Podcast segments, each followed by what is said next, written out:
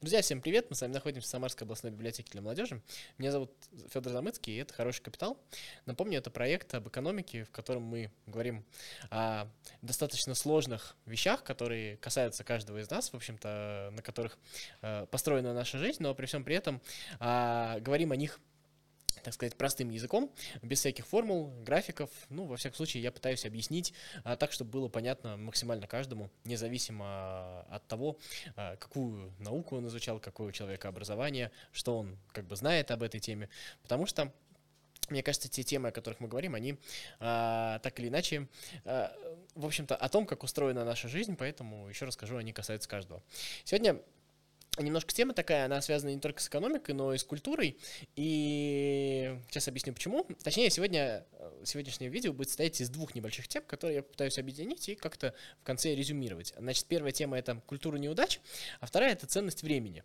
И вот эти вот две темы, сейчас сначала я про каждое из этих явлений объясню, что это такое, хотя, я думаю, по названиям можно понять, да, а потом объясню, как они связаны и почему, мне кажется, что вот в нашем обществе, среди нас, мы очень часто становимся, с одной стороны, заложниками этих явлений, и попробую объяснить, какие издержки мы несем, и что с этим можно было бы делать. Это достаточно распространенные вещи, не только у нас, естественно, но вот это вообще устроено. Что такое культура неудач? В общем-то, понятно, что человек эволюционировал из животного, в живой природе, где очень была развита конкуренция, такая выживательная, где, в общем-то, хочешь жить, будь лучше всех, такая внутривидовая, да, и, соответственно, когда человек начал, социализироваться, развиваться, многие эти правила тоже перенеслись. И вот мы здесь часто с вами в «Хорошем капитале» говорим про преимущества конкурентных там рынков, про преимущества конкуренции, это все правда, но вот культура неудачи — это, наверное, такой отрицательный момент, в каком-то смысле отрицательный момент конкуренции, точнее, отношение к неудачам. Сама культура неудачи, это не может быть отрицательным моментом, это явление, да? Вот, потому что это вот те самые переизбытки конкуренции, то самое хищничество, которое от нас осталось, когда мы вышли из природы, которое, нам с вами всем в каком-то смысле, может быть, и мешает. Понятно, что из названия, что культура неудачи, это, в общем-то, то, как мы с вами относимся к неудачам, то, как, не лично мы, а поскольку мы говорим о культуре, значит, относятся в том или ином месте, на той или иной территории, в том или ином сообществе, да? Соответственно, мы можем наблюдать за разными сообществами, например, за разными типами организаций, сообществ, условно, город, деревни или разные страны, север, юг, по каким-то климатическим можем определить, посмотреть, как люди относятся к неудачам и посмотреть, на что это влияет. Соответственно, со всеми правилами исследований, сделать всевозможные оговорки, каким-то образом можем об этом поговорить. Вот. Соответственно, более, так скажем, патриархальные, более архаичные общества, то есть если мы я не знаю, территориально можно от Африки начать до каких-то Средней Азии, то посмотреть, достаточно, где сильно развито традиционное общество, там, соответственно, к неудачам есть нетерпимость. И наоборот, чем более проникли различные идеи социализма, такого с человеческим лицом, да, мы можем другую крайность взять, это какие-нибудь Скандинавия или какие-нибудь Нидерланды, где терпимость к неудачам, она наоборот достаточно высокая. То есть можно привести пример одного из таких нашумевших интервью когда-то бывшего главным тренером сборной России по футболу Леонида Слуцкого. Он когда-то сказал, то самое, где он сказал, что Россия не футбольная страна, он как раз приводил в пример Голландию, где говорил о том, что там очень лояльно относятся к неудачам, там может ребенок 5 лет просидеть в первом классе, и все скажут, что это его просто особенность, никто на нем крест не поставит, он также вырастет, будет работать, и, в общем-то, никто не будет говорить, посмотрите, дурачок, бедная семья, как там так получилось. Это такая две такие крайности, да, или какое-нибудь традиционное общество, когда ты уже должен быть настоящим мужчиной, в 12 лет уже должен убить своего первого врага, или что сделать, соответственно, если ты оступаешься, то скорее всего, ты оступаешься навсегда. Соответственно, Эту тему как бы исследовали представители разных гуманитарных наук, ну, соответственно, и экономисты сюда тоже залезли, потому что, давай посмотрим, что это значит с точки зрения экономики. А к чему приводит вообще... У нас, вот если говорить про российское общество с точки зрения культуры, Александр Аузан, например, это известный экономист, работающий в МГУ, понятно, что он там... максимально заслуженный, он, наверное, самый наиболее изучающий в России эту тему, в общем, наверное, один из главных или самых видных экономистов сегодня в России, да, вот он говорит о том, что как раз вот это вот отношение к неудачам в каком-то смысле характеризует некоторые, одна из основных черт нашей экономики, вот эта вот неприемлемость неудач. То есть какие издержки мы из этого несем? Ну, то есть что у нас является? Допустим, ты должен сразу правильно выбрать образование. Ты должен устроиться на правильную работу. Ты должен правильно жениться. Ну, то есть вот такие вот все вещи, потому что шанс в жизни один. Ну, так вот у людей возникает такое ощущение, поэтому всегда такое давление там по поводу выбора профессии, еще чего-то такого.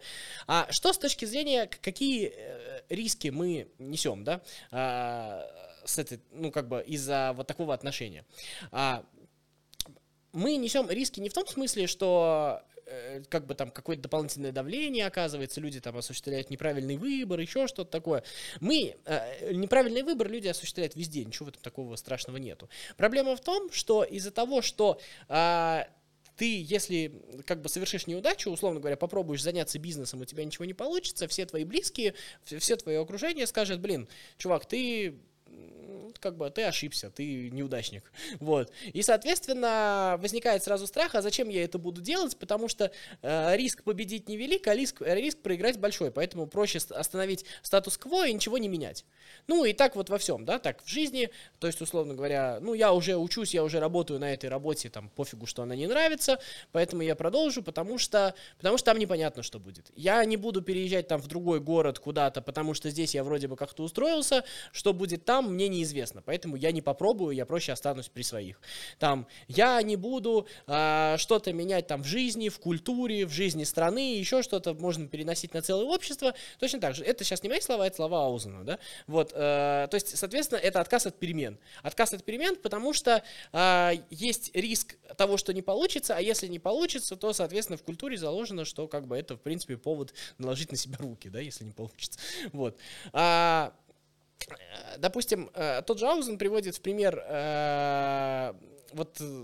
Калифорнию как пример места, где наибольшее количество стартапов, и он как раз в одной из своих недавних работ исследовал, почему там такое высокое количество стартапов как раз с точки зрения отношения к неудачам. И вот самое интересное, что кажется, стартапы — это какие-то вот молодые гики, вот эти вот молодые вонючие очкарики придумывают какие-то программы, и вот там вот на них богатые дяди дают деньги. Вот это вот удивительно не так, потому что, как оказалось, средний возраст у человека, у которого одобрили стартап, 42 года. У него за плечами от 10 до 20 неудачных проектов. То есть это люди, которых 10-20 раз послали. То есть они пришли, они не получили деньги, они не... им сказали, что их приложение, сайт, проект, он плохой, и вообще вы... Вообще неудачники, такие-сяки, можно там любые слова использовать. И после этого они попробовали еще раз. То есть это, что это значит? Это значит то, что, условно говоря, мы можем сказать то, что окружающее сообщество к этим людям относилось более лояльно. Не получилось, попробуй еще раз. А не получилось, умри, да? Вот какое-то такое отношение. Значит, соответственно... Вот здесь мы с вами видим прямую экономическую корреляцию, да? Соответственно, если люди, во-первых, пробуют большее количество попыток, делают, и рано или поздно будет удачная попытка, второе... будет, значит, они будут пробовать. То есть, если человека не накажут за неудачную попытку, то он... будет пробовать. Если его накажут за неудачную попытку, значит, он не будет пробовать. Знаете, вот как педагоги очень часто приводят пример, если ребенку всегда говорить, что он дурак, он рано или поздно скажет: ну да, я дурак. И дальше не получится воспитывать. Примерно так же и с бизнесом, с деловой активностью, со всей вот такой вот вещью. Вот это вот, что касается культуры неудачи, это такая достаточно глобальная тема. Здесь, в общем-то, можно поискать. Различные представители различных гуманитарных наук пытаются вложить какие-то свои смыслы в эту, в этот смысл. Что почитать? Рекомендую читать Аузана, а потом уже все, что найдете по этому поводу. Тема новая, о ней, в общем-то, говорят много. Из иностранных авторов Роберт Лукас примерно пишет об этом же. Он, кстати, Роберт Лукас, у него есть интересный пример с культурой неудач. Это Япония. Япония, где на самом деле достаточно плохое отношение к неудачам, и там как раз, но из вот этого они нашли другой выход, он тоже не очень хороший, там тоже есть много проблем, но у них вот эта вот коллективная экономика, то есть где разделенная ответственность, то есть где если что-то не получилось, то, условно говоря, хирокири надо идти делать всем, а не одному. Поэтому ответственность немножко размывается. Там есть преимущество, условно говоря, в чем преимущество там японской экономики? Мы знаем это условно, сборочность, масштабируемость, когда можно много повторить, улучшить качество, разработок других людей, еще что-нибудь такое. Такой экономике обычно не очень свойственны инновации. Они их очень быстро внедряют в себя, но при всем при этом чаще всего сами с таким отношением культуры не разрабатывают. Опять же, ссылаюсь на Аузана. Как говорит Аузан, нам эта история не очень сильно подходит, потому что у нас в России есть проблема с масштабированием. То есть мы очень круто делаем индивидуальные проекты, но мы очень плохо масштабируем. Опять же, я думаю, что это меняется, я не думаю, что это стоит ставить как диагноз, но в целом тоже есть о чем подумать. У нас действительно какие-то единичные проекты, какие-то маленькие производства, каких-то они оказываются достаточно инновационными, достаточно интересными. Правда, у нас в свое время еще, когда Илон Маск только развивался, была своя частная космическая компания, честно, правда, в Калифорнии, Даурия Спейс, Евгения Кокорича. И, соответственно, там тоже было очень инновационные вообще технологии использовались, и это все было. Да и тот же российский ритейл вообще-то начинал с небольших таких идей, правда, потом успешно масштабировался. Поэтому об этом тоже стоит подумать. Понятно, что мы с вами сразу не переделаемся, но можно попробовать сделать какие-то выводы из этого. Соответственно, ученые об этом тоже думают, к этой дискуссии тоже можно подключаться, в том числе и у нас в комментариях, пишите, будем с вами рассуждать, обсуждать, отвечать на ваши вопросы. И вторая история – это ценность времени. Что такое ценность времени? Вообще, это тоже такое культурное отношение к тому, как мы относимся с вами к своему времени и как мы вообще, оцениваем свое располагаемое время и, соответственно, как мы оцениваем те услуги, за которые мы с вами заплатили, то есть не только с точки зрения средств, да, которые мы потратили, но мы же еще на то, чем мы с вами занимаемся, тратим время. Сейчас объясню, что это значит. Сразу скажу, пример не мой, я его где-то подсмотрел, не могу вспомнить где. Если кто-то узнает, подскажите, хотя мне кажется, что он достаточно очевиден. Я думаю, что все сталкивались с ситуацией. Университет. Я помню, даже у меня в университете была такая история, значит, сидит группа или целый лекционный зал, нет преподавателя, проходит какое-то количество времени, 10 минут, и, естественно, кто-то скажет, что есть какое-то такое правило, что если преподаватель не пришел через 15 минут, студенты могут быть свободны. На самом деле, спорно, есть ли такое правило, это очень большой вопрос, но это всегда эта легенда всплывает. Что здесь интересно с точки зрения поведенческой экономики, да, с точки зрения того, как мы относимся. Понятно, что многие из людей, которые сидят в этой группе, это не обязательно люди, которые, которые бюджетники, да, допустим, которые сдали экзамены, хотя они сдали экзамены, они тоже тратили на это время, они поступали, они поступили на эту на эту учебу, они каким-то образом ее занимают.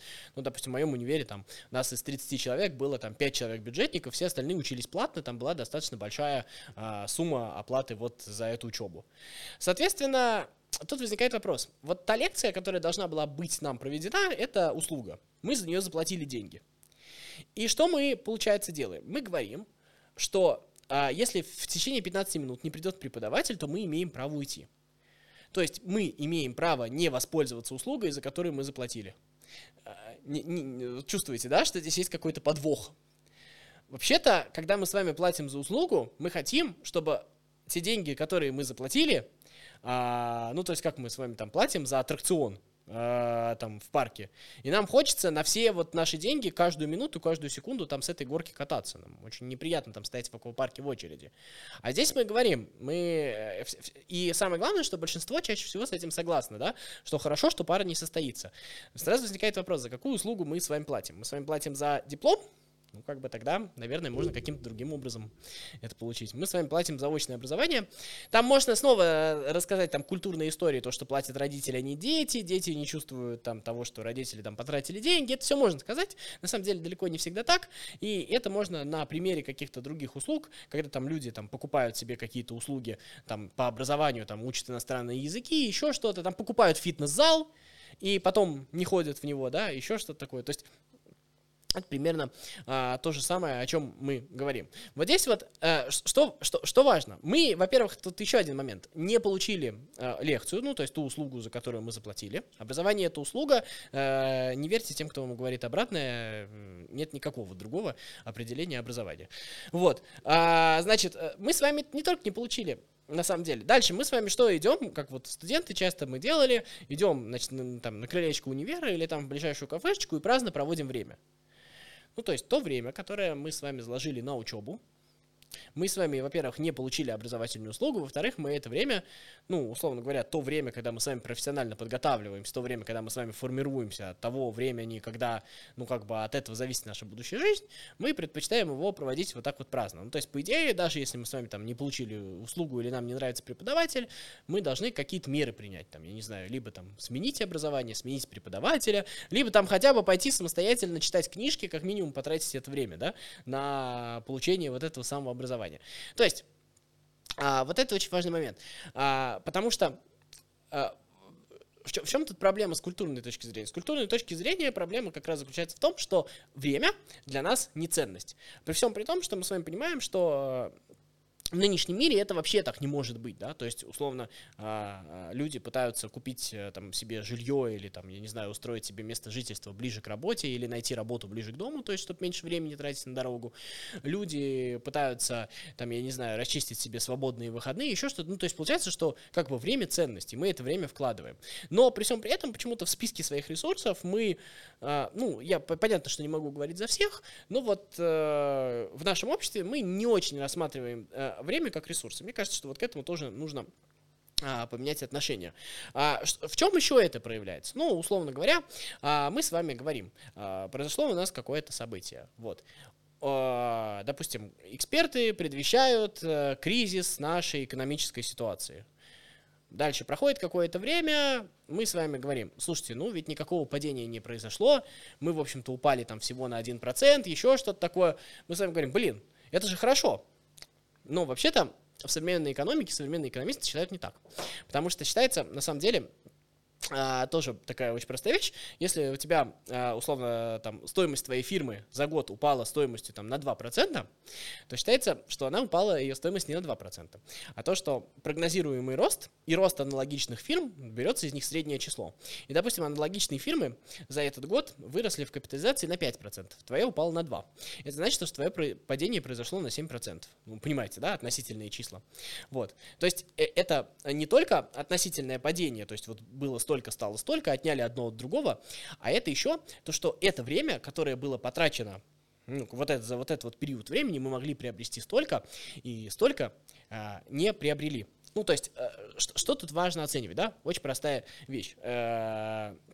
Это, кстати, у нас люди, в принципе, частично научились это делать. То есть, когда у нас там люди говорят, я вот поеду на там, общественном транспорте или пойду пешком, или я поеду на такси, там, заплачу на какую-то сумму больше, но приеду быстрее и, соответственно, успею сделать больше вещей. Ну, то есть, и мы там сопоставляем, что нам выгоднее. Или мы, условно говоря, сможем там поехать на метро, почитать книжку, вполне себе тоже каким-то образом подготовиться. То есть, мы таким образом оцениваем свое время, и получается, что столько-то нашего времени стоит столько-то денег, условно говоря, если там мы меньше времени тратим на дорогу, ну или на любую другую услугу, там, условно, мы ремонт дома делаем, мы можем нанять кого-то, чтобы нам сделали, соответственно, это будет стоить там какую-то сумму денег. Мы можем заняться этим сами, то есть потратить свое время, ну и силы, понятно, ну сейчас говорим только о времени. Соответственно, это будет дешевле, и дальше мы считаем, условно говоря, там одна единица нашего времени стоит столько-то денег, там устраивает нас эта цена, не устраивает нас эта цена. Примерно такой же разговор там про какое-то домашнее хозяйство, да, там вот дачи, там мы с вами там можем обладать дачами, условно, когда мы с вами считаем, сколько там нам обошлось, ну, условно, с точки зрения там вырастить там какое-то количество там помидор, мы считаем не только там то, что мы там купили саженцы, еще что-то такое, мы должны посчитать там все издержки, бензин, прочее, но и время, потраченное на это, на все. Вот это вот у нас, кстати, не принято считать, потому что мне кажется, что у нас пока, к сожалению, ценность времени, она еще только приживается, хотя радует, что в принципе приживается. Вот об этом тоже надо подумать. Вот. И вот почему я объединил эти две темы, мне кажется, что стоит резюмировать как раз уже вот это вот отношение к неудачам и отношение ко времени, это ресурс вообще потенциально очень большого роста. Если мы с вами хотя бы в следующем поколении, вот сейчас у нас растут наши дети, они вот учатся, да, мы можем там им передать какие-то ценности, в принципе, мы можем объяснять какие-то основополагающие вещи, и это работает, да, всем нам когда-то что-то объяснили, и мы, в общем-то, из этого выросли, да. Мне кажется, что вот на это стоит потратить время, потому что мне кажется, что экономический рост, который заложен, потенциал, он не только в тех ресурсах, условно, которые мы не используем, материальных каких-то, да, условно, там у нас есть реки, ресурсы природные, там города, образование, человеческий капитал, о котором мы с вами говорили, да, безусловно, это все есть. Но еще есть ресурс отношения к неудачам, то есть если мы с вами гораздо более лояльно начнем относиться к неудачам, соответственно, у нас будет больше людей, которые будут пытаться, и рано или поздно у нас получится, ну и, соответственно, мы будем чуть более, с одной стороны, рисковые, с другой стороны, наверное, более выигрывающие. Это уже понятно, что статус-кво, в общем-то, ведет к деградации, а не к развитию. Да? Вот. Хотя тоже бывает по-разному.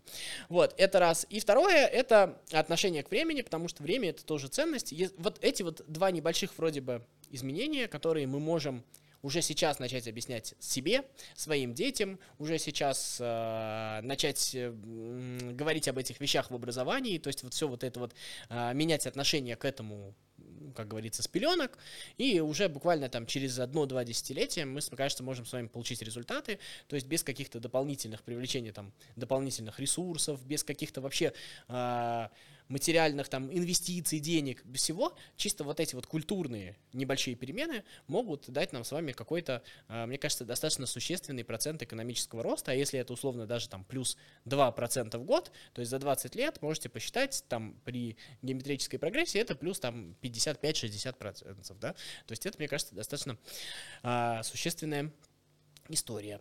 Вот, ну на этом буду заканчивать. Это «Хороший капитал». Меня зовут Федор Замыцкий, Самарская областная библиотека для молодежи. Приходите к нам в библиотеку. Ну и, соответственно, на нашу группу ВКонтакте подписывайтесь. Везде, где найдете это видео. Оно также будет в пабликах «Книжный разговор», во всех сервисах, в подкастах будет выложено. Там тоже можете искать.